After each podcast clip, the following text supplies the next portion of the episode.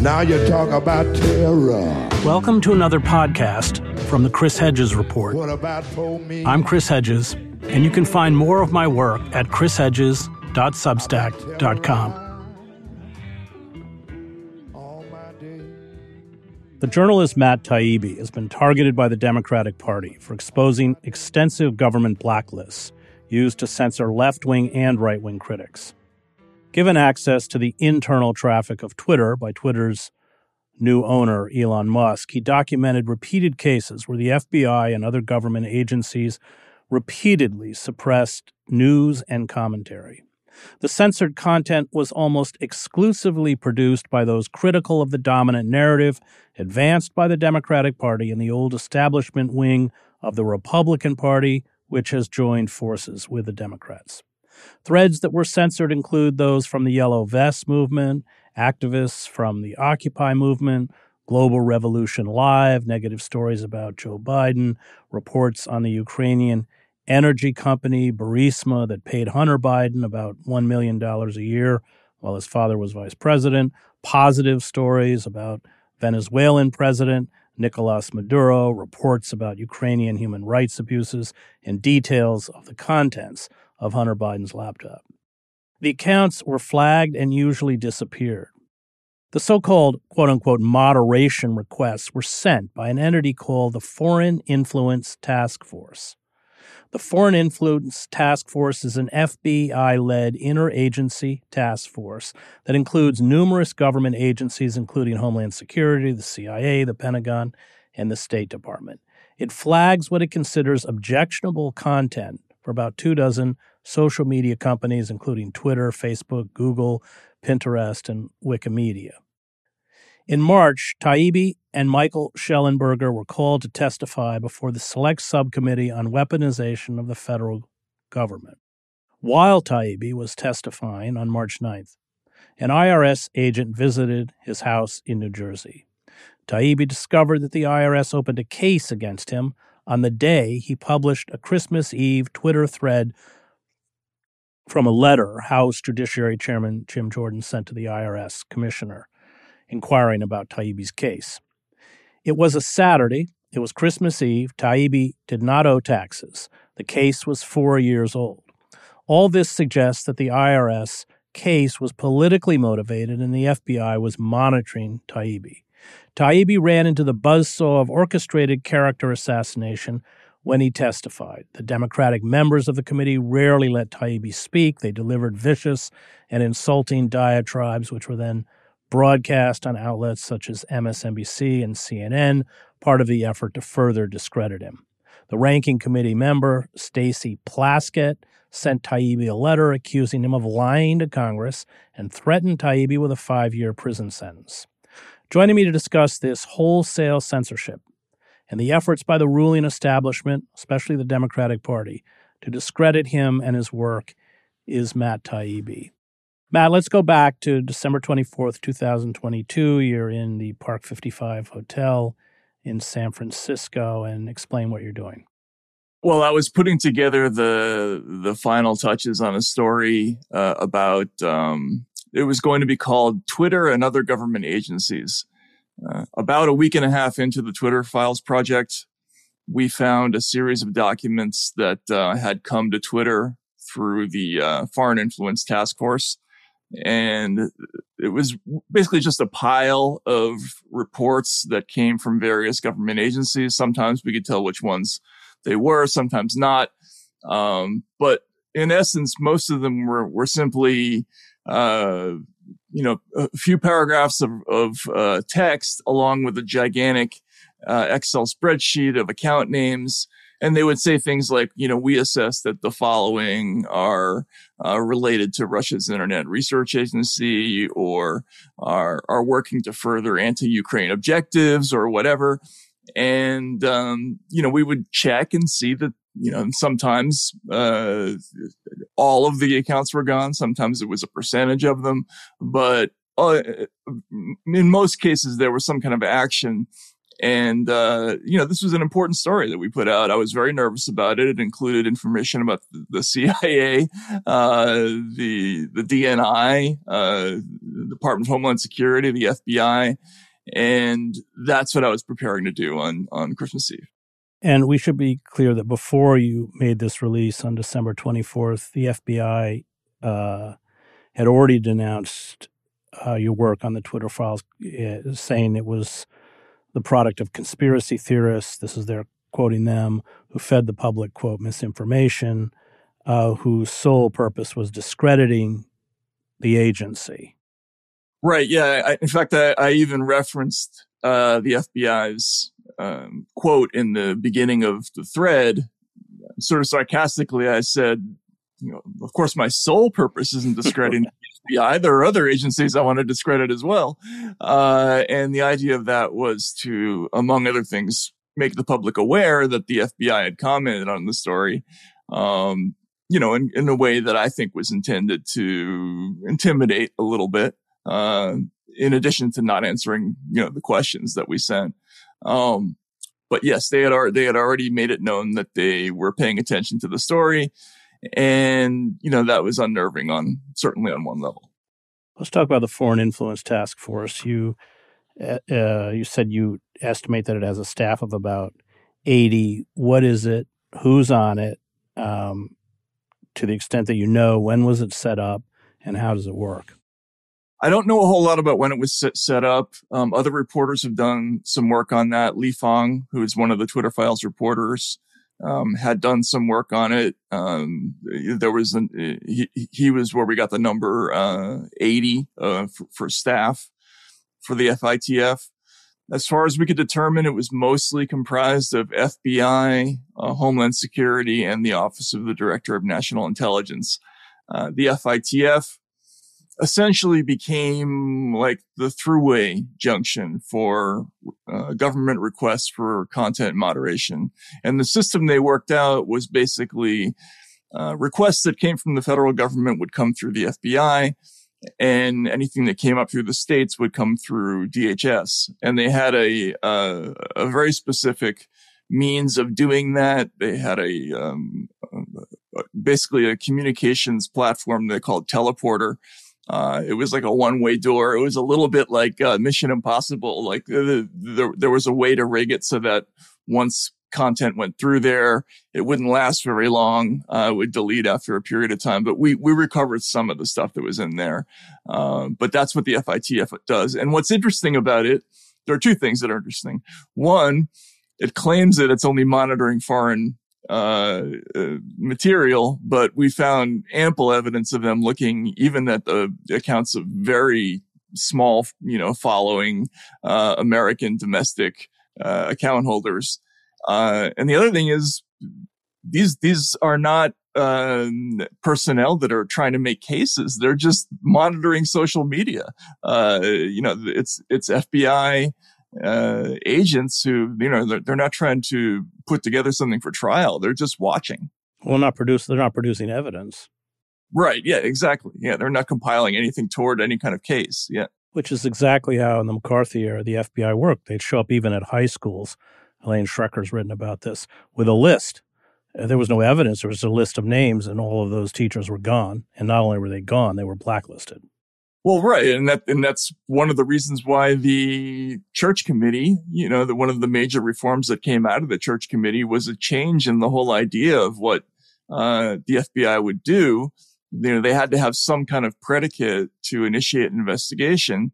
we don't have that anymore. They, they started to make that change, um, right around, you know, 2008 or so. Uh, but now it's firmly in, entrenched that the FBI, uh, is essentially a counterintelligence operation that that has a criminal division to it. Um, it's it's in the uh, intelligence gathering business as much as it is the case making business. So the FITF has an industry meeting. Um, explain what that is, and and you had told me that at first it was monthly, and then it was weekly as the 2020 election approached so the the moment that I think was the um, light bulb moment for a lot of us at uh, on the Twitter file store was when we first found emails that talked about um, what you referred to the industry meeting, and uh, you would see um, something would be forwarded to one of the members of Twitter's trust and safety department, and there would be an agenda, uh, and it would, would come from the FITF, and you would see uh, the agenda for what they call the industry meeting, and there would be all these people would be CC'd on the email. It would be you know, probably two dozen companies or more. Uh, and it would say something like OGA briefing, parentheses, Ukraine, right? So that would be at the top. Um, and OGA, as you know, is, is usually a euphemism for either intelligence generally or the CIA specifically. Um, we had emails that showed that that the CIA attended a couple of these meetings, um, that they asked to be there. So we thought that that was pretty damning stuff because, among other things, not only did it show that the all of these companies were in regular contact with uh, federal enforcement agencies, but that there was this um, uh, rather elaborate anti-competitive situation going on uh, that you know, I don't think anybody's even thought about that angle of it. Um, you know, the antitrust component of this, where you have, uh, you know, 20 or 25 tech companies getting together and making secret agreements on what kind of content they're going to show the public. Um, you know, I think that's very serious. And it was all basically in one email. So that, that was what, um, that was the kind of thing where you, you, you could show the public one picture and it would be, it would be powerful that way. Is there any indication that they were producing content? Uh, no, although we did have some indication uh, from a couple of sources, and we ne- we were never able to really report this, but we heard it from enough people that I think it's worth mentioning that um, there were some indications that the government had uh, some input into the drafting of the terms of service of some of these companies. All right, so we we would see uh, that the FBI was assigning lots of people to monitor uh, different communications for possible violations of terms of service. And we even saw Twitter personnel complaining about that. Um, one of the lawyers is saying, my God, it's like they're, you know, uh, they're entering search terms looking for violations of our terms of service. So we know they were doing that, but there's a big question as to whether they were also working on the other end to help devise what those terms terms were and the implications of that are, are you know obviously pretty serious. Terms of service that's what you're allowed to disseminate and what you can't. Right. So you know twitter has all sorts of policies about you know what it can disallow and why they can disallow it. Um, you know they, they have policies about harm about you know expressing uh, hate towards a certain group. Um, so that yeah, if if the government had any kind of role in, in helping draft policies like that for not just Twitter but for other platforms, that would be significant. We didn't we didn't find that kind of smoking gun, but we certainly heard it from some people. Let's talk about the Select Subcommittee on Weaponization of the Federal Government. It's run by the Republicans. They were you were kind of crucified for cooperating uh, by you know the, the, establishment. I don't know. I don't want to call it liberal, whatever it is, media, Democratic allied media. Talk about the committee and what happened there. Well, so this is uh, Jim Jordan, um, the congressman from Ohio. He's the House uh, Judiciary Chair. He has a subcommittee, the Weaponization of Government Committee, and he invited Michael Shellenberger and me uh, to testify about the Twitter files. And we were very happy to do it for one very big reason, which was that none of the stories we were doing, no matter how explosive they were, were getting picked up by national media. So we thought this was a unique opportunity to get, um, you know, in front of a, a big audience that would hear some of this stuff for the first time and, uh, you know, I have to say, uh, Jim Jordan, I, I, thought was very sincere in uh, his appreciation for the First Amendment. I think this is, he's kind of a throwback to uh, the days when members of Congress could hate each other about certain issues, but agree about some pretty basic things. And, um, and I think he, you know, he, he, he really does believe in the First Amendment is my guess. Uh, you know, he, he worked on a shield law for reporters too. So, uh, but they brought us in and we testified and instead of engaging with, uh, with the material, the Democratic members, one after the other, just went after us personally, and they didn't let us talk, uh, speak. And it, this ended up actually being a, a, big moment because audiences didn't get to hear about the Twitter files, but they saw the way we were being treated, and it got them so angry that they went and educated themselves about what the material was. I, I thought it was a politically disastrous move by the Democrats. I, I didn't understand it. Well, it, let's talk about what they did. I mean, like Debbie Wasserman Schultz, I watched that. She didn't let you speak at all. I mean, you couldn't even get three words before she cut you off, saying it's my time. And they the the smears and uh, insults were quite remarkable. I mean, be specific about what they did.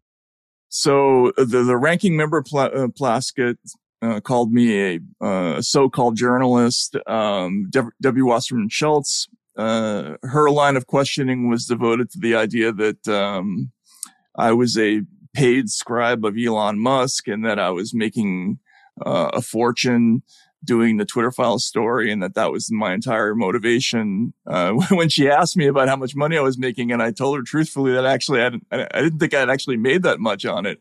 Uh, she didn't, and she wouldn't let me answer that question.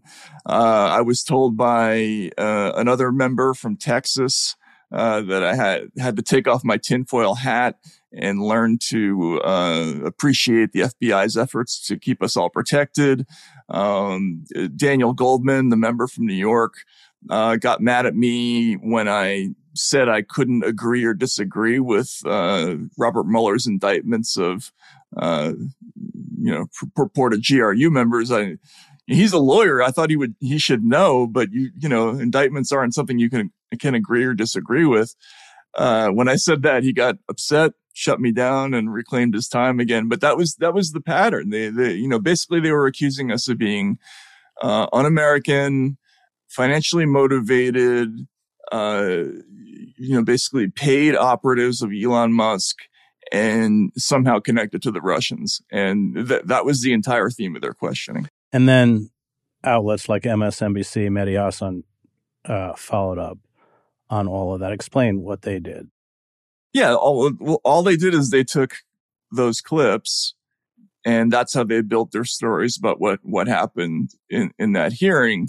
And, you know, we weren't the only ones they did that to, by the way. The, the weaponization of government committee has had other hearings, you know, where they've had people who were, let's say, you know, FBI whistleblowers and it's the same formula every time. These people get accused of taking payoffs from somebody. Uh, they get accused of being in league with Russia or in league with insurrectionists or uh, whatever it is. And then there's a little soundbite that gets produced. And that ends up being broadcast on MSNBC or CNN. And that's the entirety of the report, uh, which you know, Chris, there, there was so much frustration on our part because a lot of what the Twitter files were about, they weren't even partisan stories. That's, that's what's so amazing about it. You know, I, I thought, I guess somewhat naively in retrospect, that at least some of the stuff we put out would be reported on or, or, or would attract some interest. Um, but it turned out not to be that way. It turned out to be, you know, we were the enemy for even bringing this up which uh, was remarkable.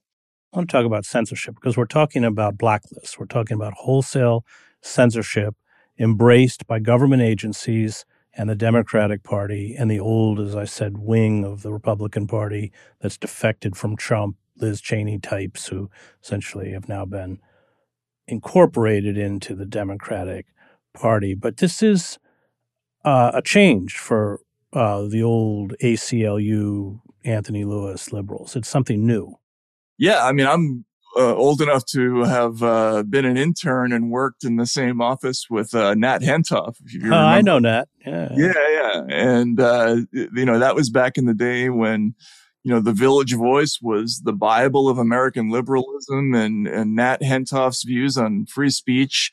Uh, you know, he would pick out the the smallest case of, uh, you know, somebody trying to, you know, trample on free speech, Uh, speech rights. And he would make the biggest deal out of it. And, you know, that was a big thing in American intellectual life at the time. We, you know, we, we did not truck anybody messing with the First Amendment. Well, I just, I just want to interrupt because they, they would defend people like now would defend right wing free speech, like the famous case with the neo Nazis marching through Skokie, Illinois. Right, and and and to to American liberalism back then, as you know, the, the, the rationale behind that was not hard to understand. If you, if you don't protect the right of um, people to march in Skokie, the next thing that's going to happen is that every mayor in every small town in Alabama, Mississippi, and the Panhandle of Florida is going to prevent the NAACP from marching. I mean, this stuff's not rocket science. It was really simple uh, reasoning and uh, but it's gone out of style. It's it's there's been this massive public relations campaign that has told a whole generation of young people uh, that you know counter speech and allowing you know certain kinds of people to talk doesn't work and deplatforming does and uh, people believe it and and this is this is the rationale behind this new movement and they they see Donald Trump as the evidence um, that you know more stringent measures are needed, and it's provided the cover for this incredible you know sort of revolution in technological censorship that you know that we, that we found in the Twitter files. I want to talk about Mehdi Hasan, who I have zero respect for. Um, he's a good uh, interviewer, though. No, he he's a bully. I mean, you know, it's the classic technique. He seized on these incredibly minor errors. We've all made them. We used to run error boxes in the New York Times. No, you've made them, I've made them. We all make them, but they were really uh, almost irrelevant. I mean, you confused a timeline, you had a misplaced acronym. But then he blows this up into evidence that you've lied to Congress. Uh, Alexandria Ocasio Cortez seconds this accusation and that's when the Plaskett sends this letter, um, uh, and and that's the the first step into trying to destroy. If you look at the pattern and, and the attacks on Julian Assange, it's the same. You uh, you essentially discredit their reporting, then you begin a sustained campaign of character assassination. And once they're isolated, the way Julian was, uh, you can uh, pretty much do whatever you want to them. And I certainly see that. Uh, it hasn't gone as far, obviously, as it has with Julian, but I certainly see that pattern being played out against you. Yeah. So I, I made a big mistake with Mehdi. I mean, I I had a beef with MSNBC for years because I used to be a regular guest on on the channel. Um, I, I, was the last person, I think, on MSNBC who was invited on who expressed any kind of skepticism at all about the Russia case. And then, even then, it was quite mild. Uh, but after that, I wasn't invited back on. And um, I always thought that, you know, MSNBC owed it to its audience to uh, at least answer critics about its wrong reporting on the Russia story. So I thought it would have been hypocritical to refuse an invitation to come on uh, Mehdi's show. I did come on and I wasn't prepared. I was overconfident. I thought I had everything locked up. I thought the worst thing that could happen to me is that I'd, you know, sounds you know, a little bit stupid on air, but he found some errors and that, that rattled me uh, on air. But the problem was, um, he misunderstood what those errors meant. Uh, he thought they were far more significant than they were. In fact, uh, you know, I, I, basically confused the Center for American Security and the Cybersecurity and Infrastructure Security Agency, the latter being a part of the Homeland Security uh, Agency, and he um, he thought that I was basically saying an intelligence agency was was involved with content moderation when it wasn't. In fact, both CIS and CISA were involved in this one program, and he didn't understand that. So he thought it was a really huge, significant intentional error. It was actually a picayune meaningless error. Uh, and, but then he took the additional step of uh, trying to get members of Congress interested in, in prosecuting me for lying to Congress. And this, it was at this point that, you know, I, I tweeted at him and I said, Mehdi, come on, all jokes aside now, like it's time to get serious. You're, you're trying to put me in jail for this stuff and you're wrong. And, you know, nothing. And I, uh, that was a real eye opener for me. I mean, I, I get all's fair in love and war, you know, even on, on Twitter, everything's in bounds, but, uh, this is no joke, you know, um, and uh, they really mean it. I think that, you know, the, I think, I think they really want to press this stuff as, as, as far as they can. Oh, you, you've raised this, but it's important about the National Guard uh, technology support staffer who posted documents online and then the response of the media, which are like you, I found just terrifying so the, this is the so-called Pentagon leaker story, right? Where you have a, you know, a 21 year old Air National Guardsman from Massachusetts, and God knows how he gets access to this kind of intelligence, but he does. Uh, he and he's in a Discord room where he's playing Minecraft, which is a um, a game I play with my kids. It's and they're passing around some intelligence and what's incredible about this is that the Washington Post, the New York Times, and Bellingcat track down this this person and essentially deliver him up to the authorities. Uh, and now they're doing stories based on the, the stuff that that he was leaking. Now, can you ever remember, Chris, um, journalists working to turn in essentially sources? uh, it, it's a total violation of what uh, journalism is. We're not on the side. We're not part of the uh, the government's investigatory apparatus. Uh, but they see themselves that way, and and when they pair up with these organizations like Bellingcat, which are you know sort of government funded, what they call open source intelligence agencies, um, it's a totally new role for the media and you know they they see themselves as doing the right thing by putting putting the right people uh, in the crosshairs of government. Is this driven by fear of trump? Would you say that's the engine? You know i would hope so right? Because that's at least a reason.